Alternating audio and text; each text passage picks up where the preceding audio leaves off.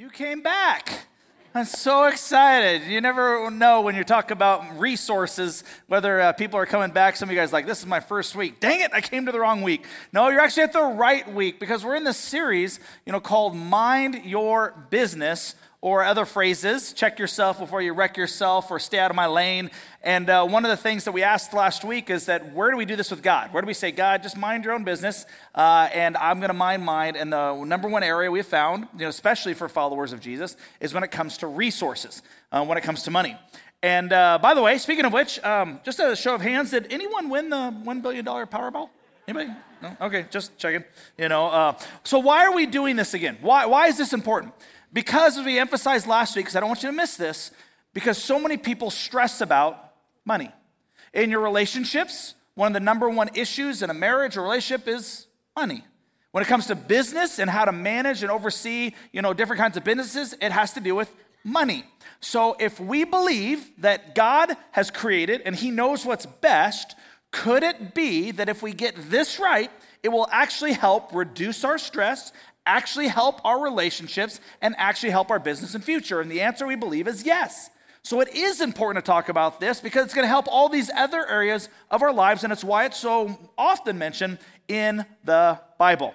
And so, with that being said, we asked this question last week, as setting the stage even again for this week, is who owns your resources? Who owns your resources? And if you can get that one right, it then changes everything. Because if God owns our resources, then we follow His principles, His ways, when it comes to His resources that He has given to us. And since they belong to Him, then we can sum up what we talked about last week with Proverbs 3 9 and 10. Honor the Lord with your wealth and with the best part, that was that first part of everything you produce, then He will fill your barns with grain and your vats will overflow with good wine. So, giving financially to God Watch what happens in your life.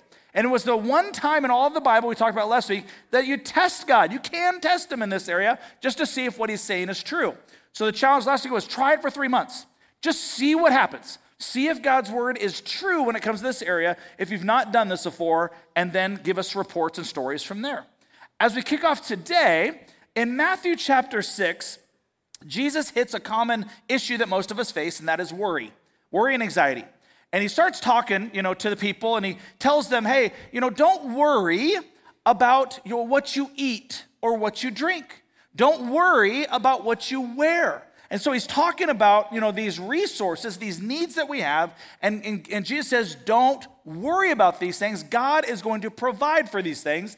And then Jesus says, one of the most popular verses in all of our Bibles, that we like to take out of context and apply it to other things, which isn't wrong because it usually is true in those other things. But you need to see when Jesus is talking about not worrying about resources, not worrying about finances, but what should we do? In verse 33, seek the kingdom of God above all else and live righteously, and he will give you everything that you need. That's the context of that verse that we apply to other areas of our lives. Can we seek God first? Can we put him first. And so that's what we hit last week by saying, God, you know, regardless of income, we're going to trust you with your resources. I want to give back to you first. Now, this week, I want to kind of hit on a higher level three principles. Three principles that the Bible talks about when it comes to resources. The first principle is this God wants us to be known for our generosity. He wants us to be known. God has been incredibly generous to us and to show the world who he is and his generosity in so many areas of life, he asks us to model that in the lives of other people. And what's interesting is if you get a chance to visit different places in the world, like this afternoon, I get, a, I get to get on a plane. I'm heading to Egypt, you know, for just a little over a week, uh, meeting up with Steve Allen, who's our outreach uh, pastor, as well as our two missionary partners. John in the Philippines is going to meet us there, and Ronald Uganda is going to meet us there as well. And we're going to be, you know, ministering for this this next week. And here's what I know that I'm going to find, because I found this in other places of the world. People who don't have a lot, but who are generous, find themselves happier, more joyful, more content, and more at peace. And it doesn't make sense because oftentimes, as Americans, we go to places like Uganda or Haiti or Mexico, that kind of stuff, and we go into these situations and we look at them like, oh my gosh, you have nothing. My job is to give you resources. And they're like, we thank you for the resources, but actually we have everything and we are very much more content or more happy than you are. And you as Americans are less happy with what you have and we're more happy with what we don't have. Now, it's not in all cases, but especially for followers of Jesus in these other countries as they're able to give. Now, conversely, I've also sat down with uh, men and women who are probably the top 1% to 5% of this country's wealth and had conversations. And those who are generous with their resources also are just as happy, content, and joyful. It doesn't matter how many, how many resources that we have, but do we have a spirit of generosity? Because out of generosity, we find ourselves more content, joyful, and peaceful. And conversely, you also can go to other places in the world where they don't have very much, or in this country, and they're incredibly miserable, just like you find people who have great wealth, and that didn't solve it either, and they're miserable. Why? Because they're not focused on the king who provides it all, and secondly, they're not choosing to live a life of generosity. And if we think, well, once I have more resources, then I will become more generous, you're now playing in a trap that never works that way you should remember the words of the Lord Jesus it is more blessed to give than it is to receive. And this is so true. Christmas is right around the corner. And one of the greatest parts of Christmas is actually spending the time. I'm not talking about getting gift cards for other people, I'm saying spending the time to really think about, process through, and spend some resource on someone you love in your life, and you know it's going to mean a lot to them. And I don't know what that may be, but you know that moment on Christmas morning or Christmas Eve for those of you who don't celebrate Christmas right, you know, um, when they open up their present, you know, and they just have this overwhelming, oh my goodness, I can't believe. And it's so weird because you're the one that spent time, you're the one that spent resources, and you're sitting back just as filled, if not more so, than the person receiving the gift. That's just the way that God kind of works when it comes to this. Uh, it's the same thing that's going to be happening with Joy of the World offering in just a couple weeks. There's our annual Christmas Eve offering, is to see the expression on people's faces when we have a chance to give. Now, Jesus goes even a step further and says, Let me make sure I define the difference between giving and generosity. In Mark chapter 12, it says these words that Jesus sits down near the collection box in the temple and he watches people as they drop their money into the temple box. Let that sit with you for just a second. The Son of God is sitting there. Yep, good. No, yep. I mean, you just imagine this. He's sitting there watching, and he's watching many rich people put in a lot of resources. But a widow, a poor widow, comes up with just a few coins, and somewhere between him seeing it and her dropping it in, he calls his fellows around him. Guys, guys, come here. You got to check this out. So now it's not just Jesus watching this widow. You get all 12 of his disciples who are now gathered around and staring at this widow who puts in two copper coins. And Jesus says, Guys, I want you to notice this principle here. Those other people, they gave, and that's great, but they gave out of their plenty. This woman gave all that she had to live on, and she will be counted as blessed. Now, as an American, as an American Christian, Jesus, you did it all wrong. It makes no sense, right? Because as an American Christian, the way we would see the story is like, Jesus, that's not what you're supposed to do because God cares for people in poverty. And so, because this widow is in need, you should have stopped the process. You should have told her first, you have an excuse, you have a reason, you have lost your husband, things are not good in your life, you are excused from giving. He doesn't do that. That's his first mistake. I'm going to get struck down, by the way. Um, his second mistake, according to our mindset, is that he should have stopped the procession right there and said, All right, everybody gather around. We're going to take an extra offering right now for this incredible woman who's going through hard times. Let's take up an ev- extra offering and let's give the money to her. That's not what he does either. It's fascinating the way that we think things should be done versus the what God is trying to do because God knows he's going to take care of this widow in a numerous situations but he's pointing out the importance that she's putting her hope by putting her money into the temple box she's saying God I trust you with everything versus those who gave off the top. And again, it's not to criticize those who gave off the top. He's just saying that is generosity. That is a picture of my ownership in somebody's life. In fact, in Luke chapter 6, he says this Give and you will receive. Your gift will return to you in full, pressed down, shaken together to make room for more, running over and poured into your lap. Notice this the amount you give will determine the amount you get back. That's a pretty cool promise right there from Jesus. The more generous you are, the more generosity seems to come your way. You ever notice that with people? Like, man, how come they're being. Well, it's because when you become a generous person, people around you, it's infectious in a really positive way. And when you pour out generosity, it's weird how generosity seems to come back towards you. It's God's economy. Now, some of it may be financially, some of it may be in other ways, but you see this generosity on a regular basis. Now, here's an opportunity for me as a pastor to just say thanks because this has been the most generous church that I've ever been a part of. Seven years, you know, I have been here, and we have given you numerous opportunities, whether it be like providing food during COVID or homes for widows, you know, or other, you know, mosquito nets we've done, water, all this other kind of stuff that we've done over the last seven and a half years. And never, never has there been a time where you didn't meet or exceed the expectation or the gift. It's amazing to me to see. Now, there are pastors that are nervous whenever they do an additional ask because in those churches they have seen people take their normal tithes and offerings and just shift them over and be like hey we met the need. Yeah now the church needs to take out a second mortgage. You know and so you, you, you see this nervousness takes place and that has never happened since i've been here because there are so many of you who continue to give and then are felt by God to give to something above and beyond, and we continue to meet the needs of those in our community as well as those around the world. And I just want to say thank you. In fact, uh, Jay already pointed out $450,000 was given to Joy in the World last year to help those who need fresh water. And you gave, now you need to remember the goal was $200,000. I don't know what happened, except for God knew that there was greater need than what we were anticipating. And we've used those resources and continue to those resources so that people in Uganda have clean water, but have clean water in the name of Jesus. And we see him doing amazing, amazing things that you're going to hear about both there as well as in the Philippines and other places in the world. Let me get a little more personal.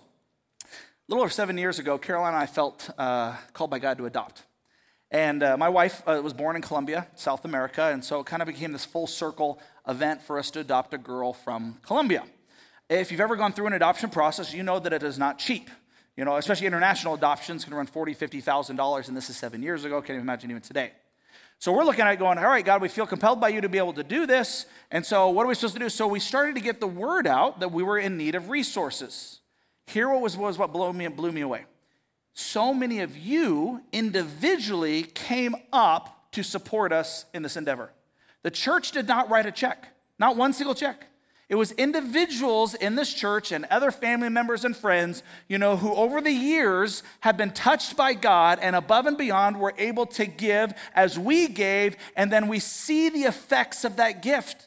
Because of those of you who gave, there's a little girl who left her impoverished circumstance without a family who's now lived in our home for the last four years, which is amazing. Now, some of you might question whether actually it's an improvement or not, but you know, that's just my humor, and you know me as well. So um, I think it is. So it's been, but it's been, it's, it's been amazing. And again, it was, t- it was so moving to us. So many times that we were both in tears, just because we were around such generous people who understood something about the kingdom of God.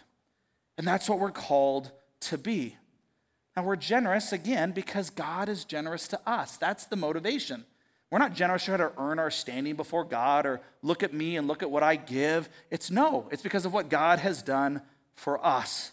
Now, this last week, um, I told you about the Apostle Paul, who wrote our New Testament, that he went to a church, the church in Corinth, and he asked them for an above and beyond offering, an above and beyond gift. And this is what it says, because I want to give you context here in 2 Corinthians 9, verse 6.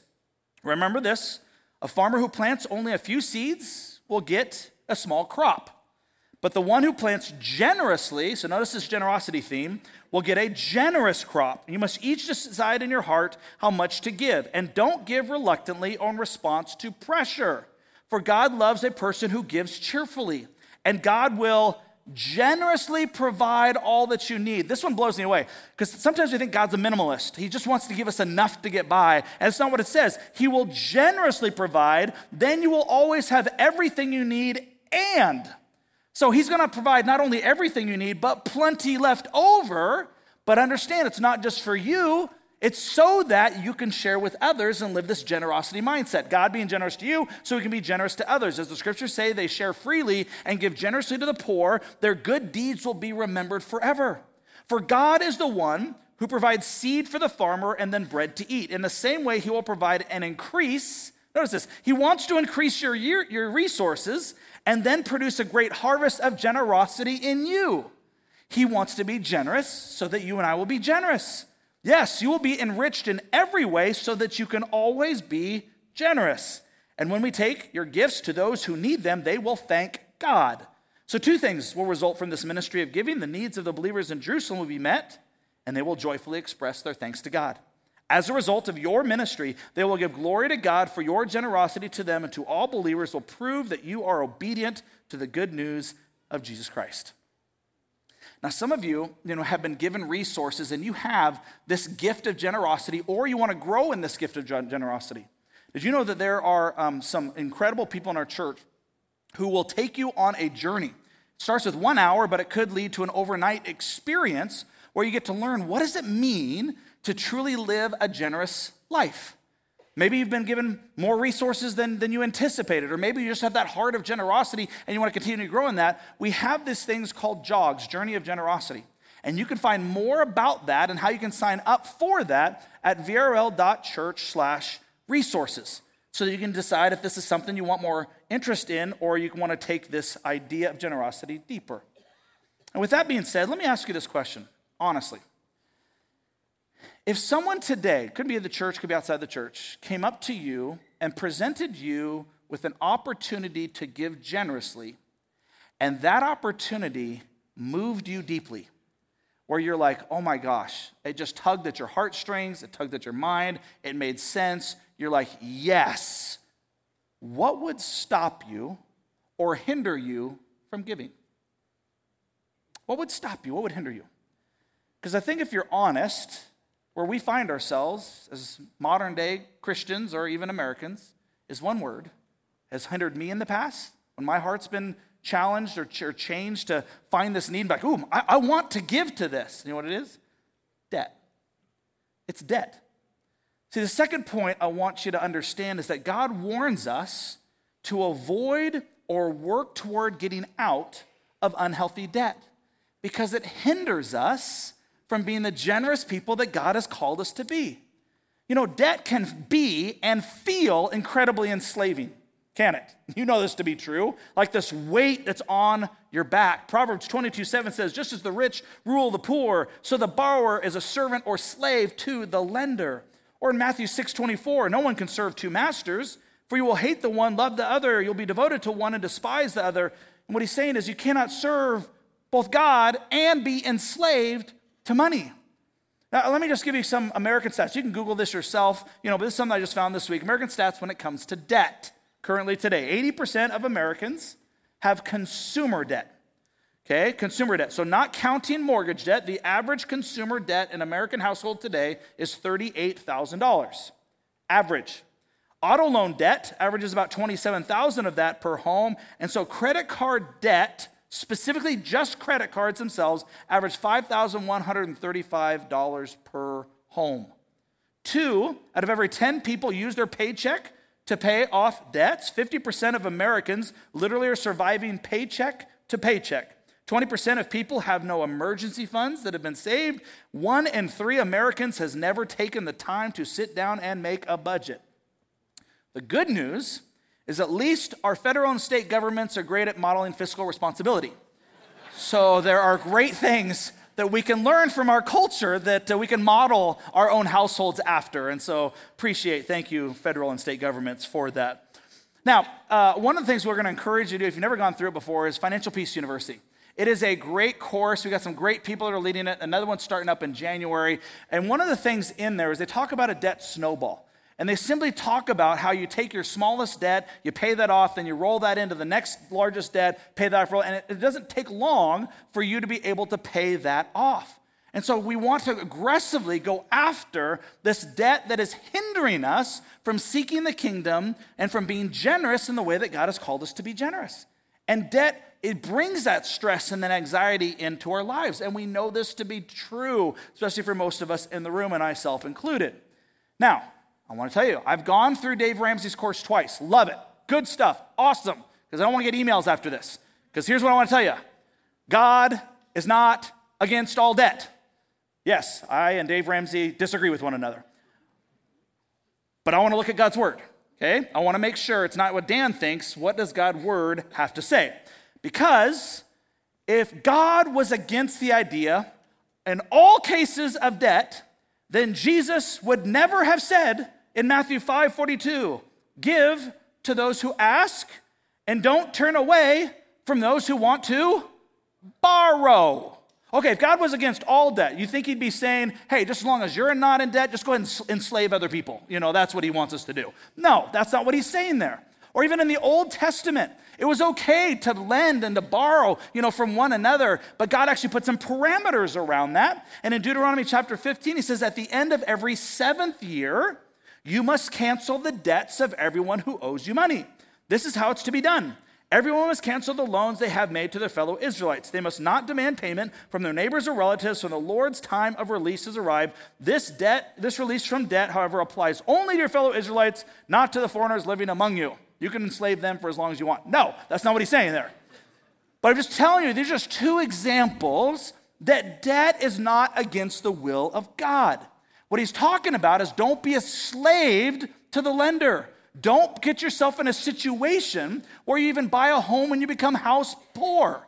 What he's saying there is that there's opportunities that God is going to provide. If you talk to many businessmen or women in our church, at some point in their business, they had to borrow money for a short period of time. Now, if they over borrowed or if they borrowed in excess, then they found themselves in financial stress and trouble. But there are seasons of that. Buying a home, the average person is not going to have all of the money up front to buy a home. But the idea is you don't have to have the highest interest rates, and you don't have to spend 30 years paying it off. You want to accelerate that in order to try to get out of it as soon as possible. But it's where is the debt that is actually leading to stress, where it's consuming your life. Be wise. Be wise. And if you're in debt, work your way as hard as you can to get out of debt, but not, not when it comes to not doing the mission and vision of Jesus. I didn't say this at 8 o'clock, but I want to say it to you, and I don't know why. If debt, getting out of debt, even our home debt, was the most important thing in our lives, we never would have adopted a little girl. God's mission is what preeminence or is most important in terms of working towards the ways in which we're supposed to get out of debt. Okay, does that make sense? So we want to make sure we, we walk through and we're wise when it comes to this, when it comes to debt, and when we have debt to try to get rid of it as soon as we can. Uh, in fact, um, I don't know a single church that went, you know, from meeting in a school into a building that didn't have some debt. Some of you might say, well, wait a minute, we heard that guy from Texas a couple years ago talked about getting out of debt. If you hear a story, they started within a school and they had to go into some debt in order to be able to fulfill the mission of Jesus and then pay it down. As a church, we will always put the mission of Jesus first. Debt reduction is not our number one responsibility. The mission of Jesus is number one. But we need to be wise because too many churches over leverage themselves, and we are in an accelerated path to be able to pay off debt as soon as we can. Does that make sense? God, what's the driver behind all of this as well? Now, the issue though is why? Why do you and I find ourselves at times getting involved in especially consumer debt. And I know that there's one word, and that is, or three words, it's a lack of contentment. Debt is usually due to a lack of contentment. Hebrews 13:5 says, "Don't love money, be satisfied with what you have." Now, you've heard me say this before, you can Google this yourself. The median size home in America in 1980 was 1,550 square feet. Do you know that in 2020, the median size home in America is 2,500 square feet with fewer people that live in it than they did in 1980? Now, I live in that size house as well. I'm not condemning the size of the house. What I'm saying is what is the why behind what we're actually buying, what we're going into? Are we, is it because of a lack of contentment, this whole keeping up with the Joneses, finding ourselves house poor because a lender said this is how much you can afford, and it didn't mean that's how much you could afford, that's how much you could actually borrow, There's the difference between the two. So we want to be wise and realize that could a lack of contentment be driving some of our financial decisions? it did in my marriage. Let me tell you an example. Uh, we're probably a few years into marriage, and um, Carolina had this brilliant idea, you know, to buy a very nice dining room table. It's not a brilliant idea. I'd rather eat on the couch. Why would I spend money on a dining room table? And she's like, no, we have to get one that's like solid, one that's gonna last like our whole marriage. And I'm like, yeah, that one costs like $1,100. And again, this is like 25 years ago. So I'm like, this is insane. And so I'm like, okay, you can get that. So she said, really? Yeah, she got it. So then I decided to go buy a new truck. So I said, it's equal, you know, 100% equal. So I go into this dealership, you know, in Auburn, California. You know, I still remember it, the Toyota dealership, and I bought a brand new Toyota Tacoma. I was like, yes, a man's car. Here I got bells and whistles, all that kind of stuff. But the guy, the finance guy, told me that uh, I couldn't afford uh, monthly payments for five years, so he decided to make them seven, seven and a half years. You know, I was like, okay, at a very high interest rate because our credit wasn't good at the time. I'm like, great, let's do this. You told me I can afford it. Let's get there. And for 30 days, it was amazing.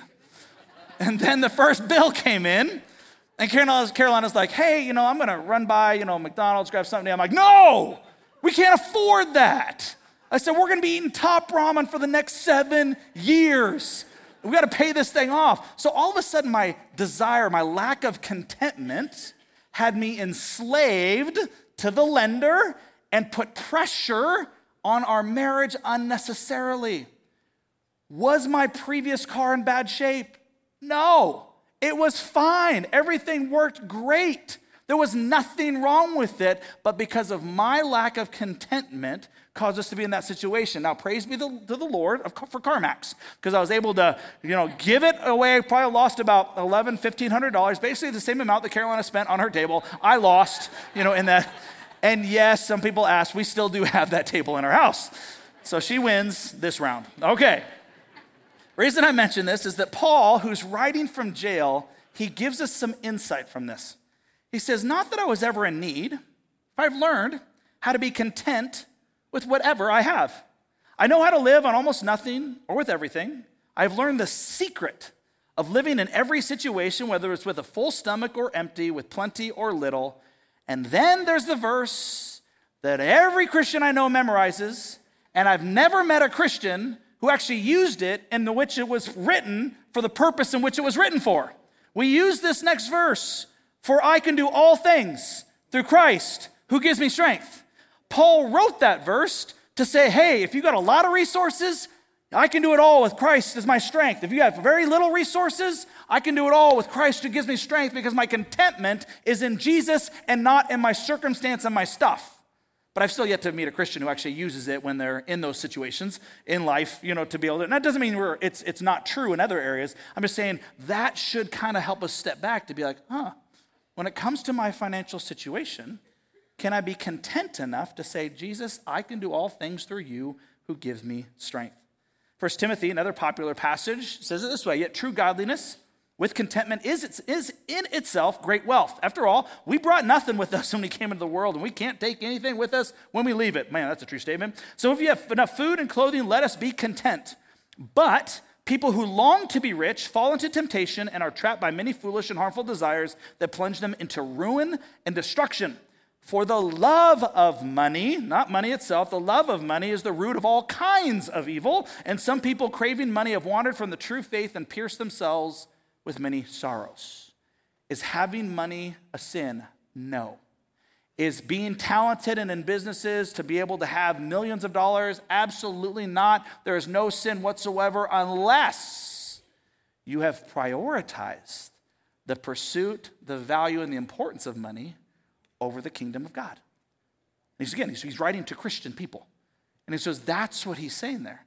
Is that are you trying to find contentment in these things. So seek first his kingdom, which leads us to number three, the last thing that I want to hit today with what God's word has to say about resources is he challenges us to save and invest his resources wisely. In fact, he tells a story. The story is about uh, what the kingdom of God is like, but it's interesting once again that Jesus uses money as an illustration. He says uh, there was a guy who had a lot of resources, and he went, you know, on a foreign trip. He was going to leave, so he's entrusted these resources to three guys. To one, he gave him five bags of silver. To a second, he gave two bags of silver. And to the third, he gave one bag of silver, and then he went on the trip. Well, immediately, the guy who had been given five bags went to work, and he'd worked really hard and invested well, and he did whatever he needed to do, and it went from five to 10 bags of silver. Similarly, the guy that was given two turned it from two to four, but the guy with one bag of silver was freaked out and he says, I don't want to lose money on this, so what I'm going to do, I'm going to you know, dig a hole, I'm going to put it in there, I'm going to leave it. That way I don't have to lose any of it. Well, the master comes back and he wants to give an accounting for the resources that have been entrusted to his servants. And so a first servant said, Hey, I've turned five into 10. And he says, Well done. Not only have you done well, but I'm going to now give you even more responsibility. Come share in your master's happiness. To the one that was two, was four, he says, Great, well done. I'm going to give you more responsibility. Come share in your master's happiness. And then the one he goes, Hey, I, I, know you're a hard man and I know you have great expectations. And so here, here's your one bag back. I, I was just afraid to lose it all. And he looks at him and says, You wicked and lazy servant. The very least you could have done was to take the money and put it in the bank and you would have gotten interest off it. But you decided to bury it.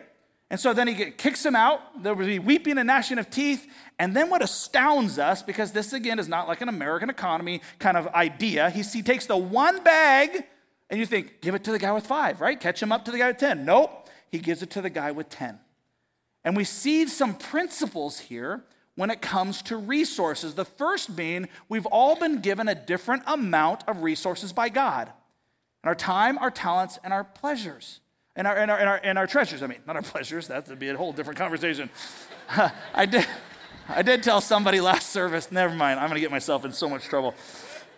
Okay, our part, our part is to work hard. Jay, stop laughing. Our part is to work hard and to be wise. Okay, that's our part. With what God has given you, He doesn't just drop resources into our lap. He expects us to partner with Him and to work hard in these opportunities. Proverbs 21 5 Good planning and hard work lead to prosperity, but hasty shortcuts lead to poverty. Okay, that whole get rich quick schemes, that's exactly what they are schemes that promise that don't fulfill. I don't know if that Nigerian prince is still going around. You know, that's a little dated now, but multi level marketing, all these other things, they're like, if it's too good to be true, it's usually too good to be true. Work hard, invest. Proverbs 6, 9 through 11, one of my favorites. But you, lazy bones, how long will you sleep? When will you wake up? A little extra sleep, a little more slumber, a little folding of the hands to rest, then poverty will pounce on you like a bandit. Scarcity will attack you like an armed robber. So you've got to teach people you have to work hard. This isn't for the type A personality, by the way. You need to rest a little bit. So that's a whole different sermon. Okay? Now, wisdom says suppose one of you wants to build a tower. Won't you first sit down and estimate the cost to see if you have enough money to complete it? The modern day parable is before you buy a house, don't always just listen to whatever the lender says and leverage to the hilt. Really process through if this is the wise purchase and the wise decision. And they can give you guidance. And we've got some great lenders, even, even in our church, who do a great job with that in helping people. See, God wants us to save he wants us to save, but he wants us to focus on his kingdom. Proverbs 21 20 says, The wise have wealth and luxury, but fools spend whatever they get. My parents used to say, Dan, you're, you're a kid that just likes to burn a hole in your pocket. Ever had that say? Anytime I got money, I was like, I'm supposed to spend it. Let's go to 7 Eleven. Let's go to the arcade. That's how old I am. Let's go to these things, you know, and, and just, just use it. I, it wasn't really good when it came to the saving. But here's what we know in America's today, most people have less than $1,000 in saving. In fact, if uh, most Americans, or 57% of Americans, also say they don't have enough money to cover a $500 unexpected expense, which is what God does not want for us. He wants us to save. Save for emergencies and life's challenges. Save for retirement. Save for purchases before you buy them. But the warning is, and this is only for a couple of you here, the warning is don't put your dependence and trust into your savings. Because here's what I know some of you who have worked really hard or you've come from hard backgrounds, you have said, I'm never going to go through that again in my life and I'm going to provide for my family, which is awesome to be able to do. But as soon as your savings becomes the comfort and the dependence that you have for your inside, for your connection with even with other people, is when things are misplaced. It needs to be God above savings. And Jesus even has a story about that, which we don't have time to go into. So it's okay to have savings, but here's what I want to challenge you. Could it be that at times some of your savings isn't for you? The part of the reason that God has blessed you so that you have the ability to actually get a large savings, especially if you know you're putting more of your trust and hope in your savings, that He might give you an opportunity to be generous in something that He puts on your heart. That's the whole idea. So, as we've gone through this, let's invite God into our business by understanding we're going to seek first his kingdom. We're going to learn what it means to be generous. We're going to get out of debt so we can be even more generous with his kingdom. And we're going to invest and we're going to save wisely so that he can be honored. The reason we do all this is because Jesus has forgiven us our greatest debt, which is sin. And he wants to be first place so that we can live that kind of life of generosity, love, and commitment to him in all areas, including our resources. So, what is your next step toward living a life of generosity? Uh, moving from here, we're always going to have resources. They're going to be available for you that may take things deeper or further. So you can go to vrl.church slash resources, and you're going to be able to see even some of them in the back you know, of the screen. And this is where you can sign up for the jogs we talked about. This is where, you know, uh, if you want to sign up for Financial Peace University, I got a great couple leading that in January. This is also going to be where there's two or three book recommendations. There's two or three Bible studies that you can do as a group. There's two or three devotionals that you can walk through. There's going to be these resources to be like, hey, that's something I want to go deeper with during the week. We want to make sure we put these resources into your hands. So, what is your next step? If there's anything from me, guys, just, just throw it away. But if God is tugging on you, if He wants to encourage you, if He wants to challenge you, that's what He wants to do. That's maybe why He brought you here today. And I don't know what that may be, but I trust that His Spirit is going to lead you. Let's pray. Jesus, thank you so much for today, the opportunity to love, to be challenged, and to grow in you. And Father, we just pray that you would lead, guide, and direct our steps. Father, we just want to seek first your kingdom. And this is one of those areas that can hold us back from that. We love you. It's in Jesus' name we pray. Amen.